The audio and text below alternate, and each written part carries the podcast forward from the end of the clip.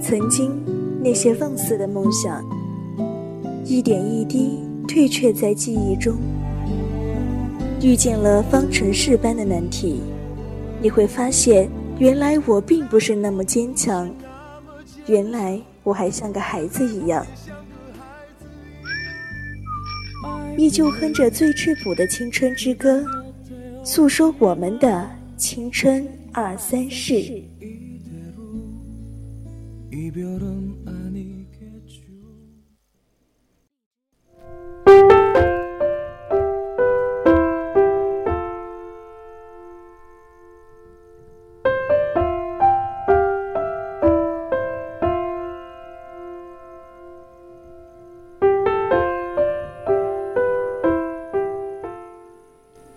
大家好，这里是宜宾学院 VOC 广播电台为您带来的青春二三事，我是主播阿饶。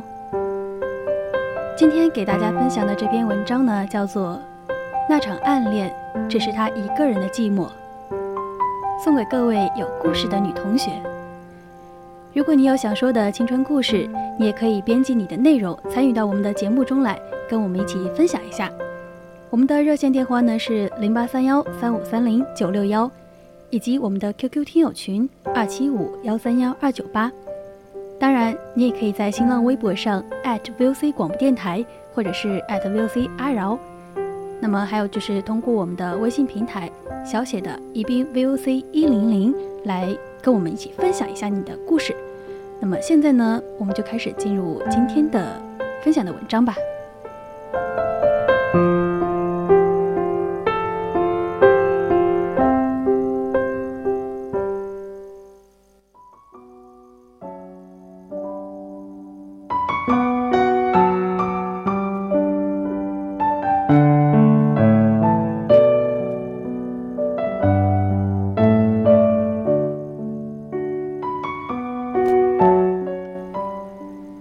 喜欢就像是一条越缠越紧的青藤。青瓷爱上吴小柯的时候有多大呢？正青涩，青涩的还如一只刚刚长出来的木瓜吧。那场暗恋只是他一个人的寂寞。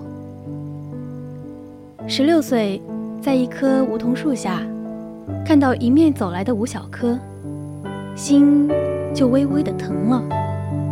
那疼。便是喜欢吧。他们一个班，一三二班，在永路边的那间平房里。那时吴小柯是班长，高高帅帅的样子，自然是清风秀骨。而他不过是一只丑小鸭，还没有长开的身体，就像一根豆芽菜般孱弱。比起丰满的同桌陈妍妍来。十六岁的青瓷，简直是一朵尚未开放的小花蕾。但谁能阻止他的喜欢呢？喜欢是一条越缠越紧的青藤，紧紧地缠绕着他。他开始写日记，日记里全是吴小柯。他开始写诗，诗里也全是他。没有人知道他的暗恋，他偷偷喜欢着这么一个男孩。那个男孩跑到操场上去踢球时，他会偷偷的去看；走过他身后到最后一桌时，他会心跳。一共是十五步，是的，十五步，他就可以回到自己的座位了。有时他和他也会遇到。可是他会紧张的手里全冒汗，然后擦肩而过。也许在他心里，根本不知道有这样一个女孩子这样喜欢自己吧。他们只在同一个班待过一年。高二分文理班，青瓷选择了文，吴小柯选择了理。青瓷想去改。因为他开始是看到了吴小柯选择文，他才去学文的，但没想到他居然又变了。到了老师那里，老师说：“你还是学文合适，你作文写得不错，我看是有希望的。”他学了文，离他教室有三排的距离。课间十分钟的时候，他会借上厕所的机会绕到一三零班的门口，那里有他喜欢的男孩子。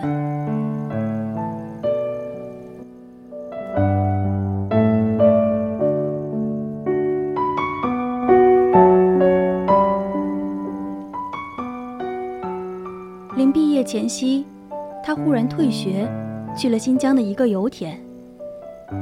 听同学们说，是去当石油工人了。他走的那样突然。青瓷听到这个消息时，学校里满树的合欢花开得正灿烂。他呆呆地站在花树下，好半天，才蹲下来，放声大哭。高考结束之后，青瓷买了一张去新疆的火车票，一站一站地跑到新疆。他要去找他，告诉他他的爱，不管他要不要。他想自己暗恋了三年，不能轻易的就这么结束了。他要把自己那厚厚的三大本日记全带着给他看，让他知道，曾经有这样一个痴情的女子爱过他。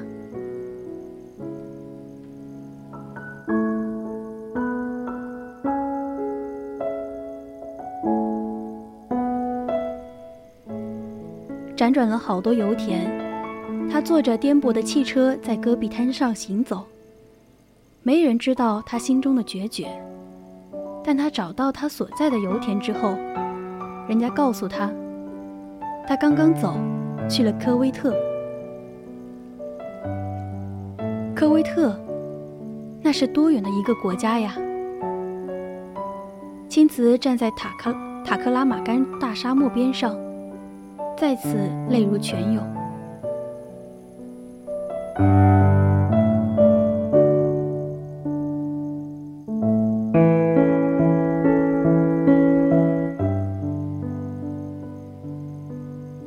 那里有一双眼睛注视着他。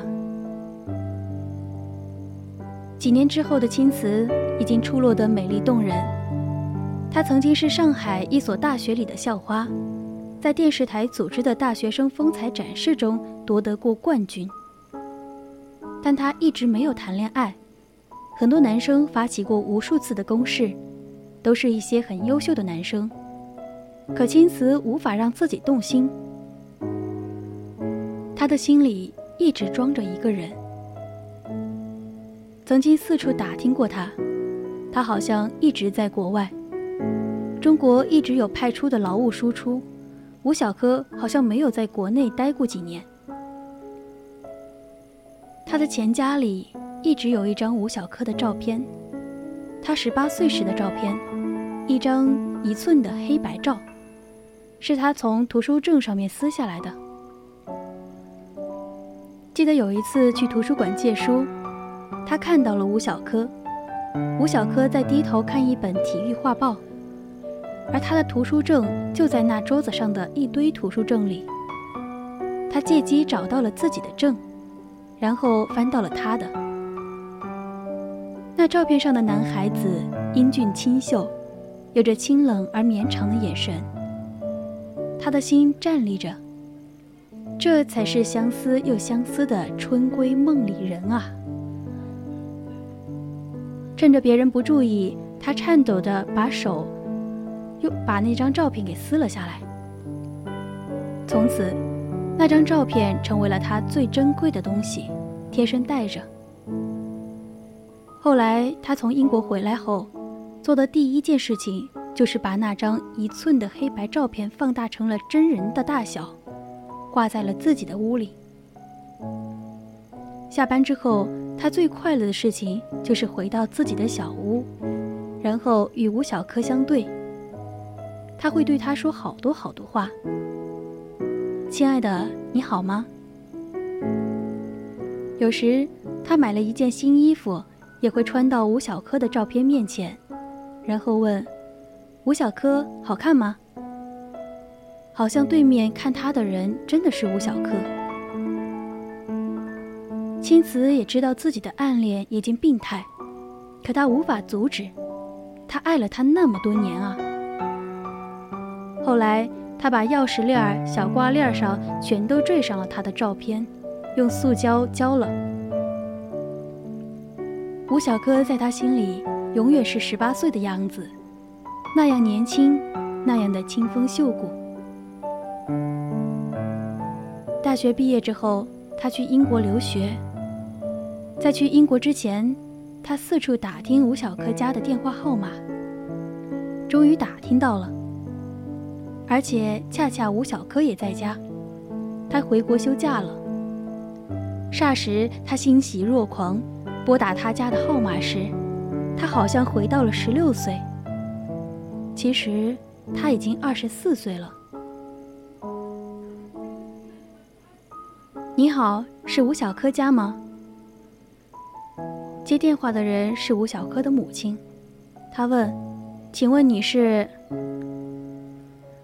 我是青瓷，吴小柯的老同学。”“哦。”他母亲说：“是这样啊，他这两天的老同学打电话的特别多，你什么时候过来呀？他明天就要结婚了。”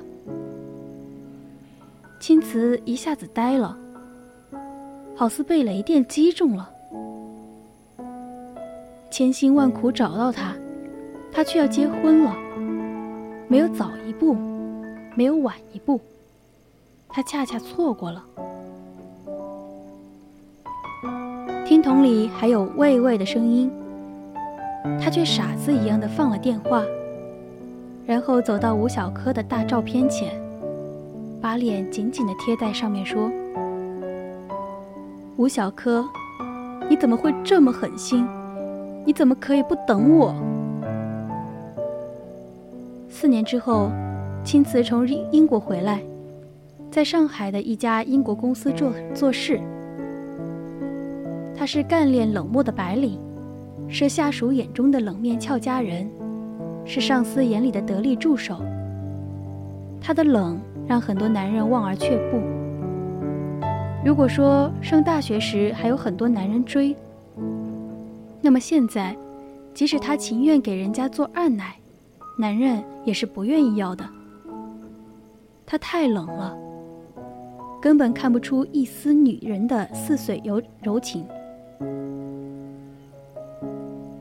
从吴小柯结婚以后，他的心就死了。有时他也常常问自己，为什么要固执？为什么偏偏要在一棵树上吊死呢？只有回到自己小屋里，他才会感到放松和快乐。甚至在他的照片前，他都是羞涩的。如果他洗了澡，一定要穿好睡衣才能到他的房间来，因为那里有一双眼睛在注视着他呀。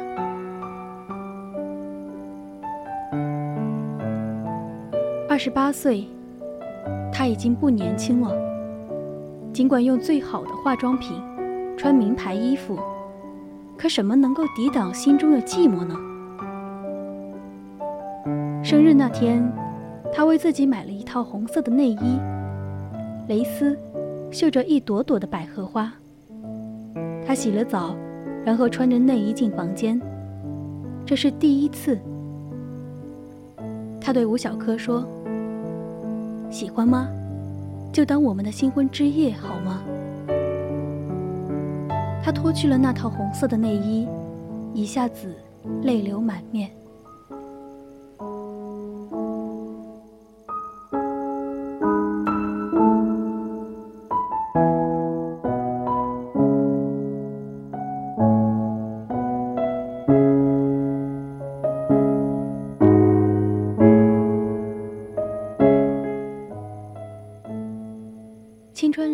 谢的花朵全是为了他。青瓷是回家过春节的时候遇到吴小柯的。老家还没有飞机场，坐了一天的火车，他黄昏时分到达了家乡的小站。走出站口时，就有许多人看着他。很明显，他的洋气和那种散发出来的迷人气质，并不是这个小城里的人所具有的。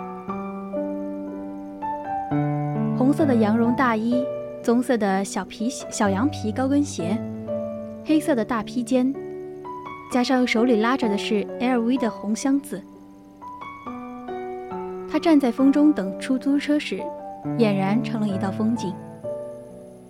忽然听到有人叫他的名字，他回过头去，一下子呆住了。是吴小柯。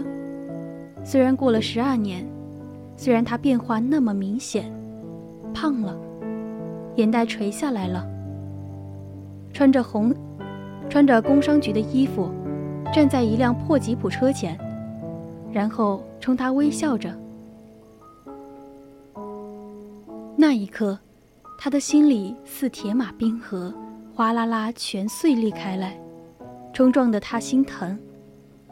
到处都是冰渣子，还没有解冻，但已经春流暗涌。是你吧，吴小柯过来，我一眼就看出来了，还那么瘦，怎么这么动人啊？听说你去英国了，来上车，我送你回去。他不知道怎么上了车，呆呆的跟着他走。坐在车上，他问：“回家过年？”他忽然紧张局促的快要崩溃了一样，不敢看他，怕眼睛泄露了自己的秘密。他还脸红了，是的，他多少年没有脸红了。紧紧的挨着他坐着的是他苦练了十二年的男人啊。是回家过年，他说。那我找几个同学，咱聚聚好吗？对了，结婚了吗？青瓷特别想哭。吉普车里没有空调，很冷，她穿着裙子，把大衣裹紧了还是冷。他知道不仅仅是天气的原因，外面开始飘雪花了。一片片的打在车窗上，他哆嗦着说：“还没结，太晚了，我早就结婚了，孩子都五岁了，去年老婆还下岗了。对了，上海有什么好买卖？有空介绍给我。”这完全不像是他想象中见面的样子，完全不是。吴小柯和他拉着家常。说着一些世俗的话，他答着可有可无。到家的时候，他说：“等我电话吧，我们真得聚聚。”过了几天，他们果真聚了一次。他从来不喝酒，但那天喝的特别多。大家都开着玩笑，说高中时谁暗恋过谁一定要说，然后与暗恋者喝交杯酒。除了他，来的十几个人全结婚了。居然有人说暗恋他，是一个不起眼的男生，现在成了老板，开着一辆宝马来的。那个男生说：“知道吗？我偷过你一张照片，至今还放在我的包里呢。”他笑了，原来偷照片的不仅仅是他呀。吴小柯是在人们都喝多了的时候坐在他身边的，他又浑身颤抖起来。吴小柯看着他说：“青瓷，你暗恋过谁？”这一句，这一句问就让他崩溃了。他跑到外面阳台上，趴在阳台上就哭了。吴小柯从后面抱住他：“是我吗？”他翻身扑到他怀里，绝望地哭着，哭得上气不接下气。是的，他爱过他那么多年，错过多少光阴，也全是为他。他青春里最美丽的花，一朵朵凋谢，也是为了他。他说：“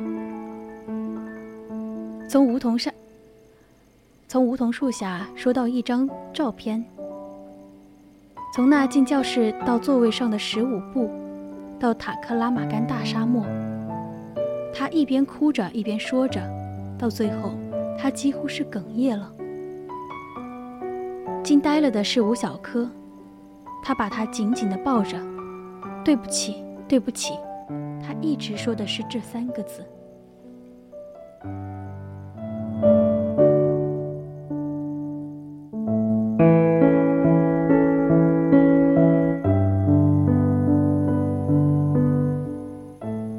那场暗恋，只是他一个人的寂寞。很晚了，他才回家，忘记了是谁把他送回来了。早晨刚醒，他的手机就响了，是吴小柯。他有点不好意思，昨晚太失态了。但接到他的电话，还是觉得那么兴奋，那么心跳。喂，他柔声地说。他发现自己的声音居然有小女孩的媚态。起来啦，吴小柯说，想和你说个事儿。说啊。他继续温柔地说：“你能借点钱给我吗？我要买一幢新开发的楼，已经贷款了一部分。你又没结婚，还在那么好的公司里做，年薪听说有二十多万，应该没问题吧？”青瓷一下子尴尬在那里，他怎么也没有想到，吴小柯大早晨的打电话来，是为了跟他借钱的。他干过一句话，说让爱情崩溃到最快的方式，就是借钱。可以吗？他问。毕竟你那么爱过我，这点面子还是会给我的吧？他居然把他的暗恋看成了条件的要挟。他一瞬间忽然解脱了，压了十二年的情结，因为这个早晨的电话。一下子解开了。当然可以，他说：“我会把钱打到你的卡上，要多少？”十万。吴小柯说：“五年之内还给你。”好，还有别的事儿吗？我请你吃饭啊。吴小柯说：“今天晚上就我们俩。”不必了。青瓷看着窗外的雪花说。我订了今天下午的车票，还要赶回上海，公司有点急事。他说了谎，他要回去了，他不能在这个地方再待下去了。如果再和他吃一次饭，听他说着家常和钱，他真的要崩溃了。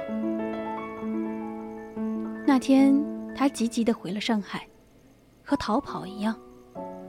到了家里，他都不敢进自己的卧室。仿佛那里埋藏着一颗定时炸弹，随时会把他炸得粉身碎骨。他终于明白，那场暗恋只是他一个人的寂寞，他爱上的只是自己的想象。是的，只是他设计好的一个人，其实与吴小柯无关。那天，他睡在沙发里。第二天，他找来搬家公司搬家。有人问他：“这张照片怎么办？”他笑了笑说：“扔了吧。”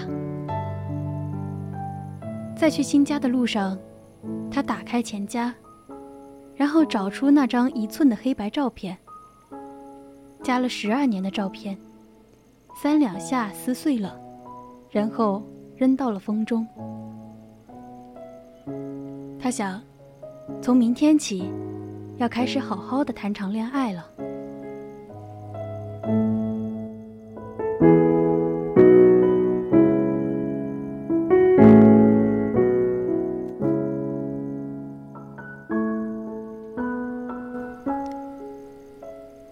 好了，今天的青春二三事到这里就要结束了，感谢您的收听，我是阿饶，我们下期再见。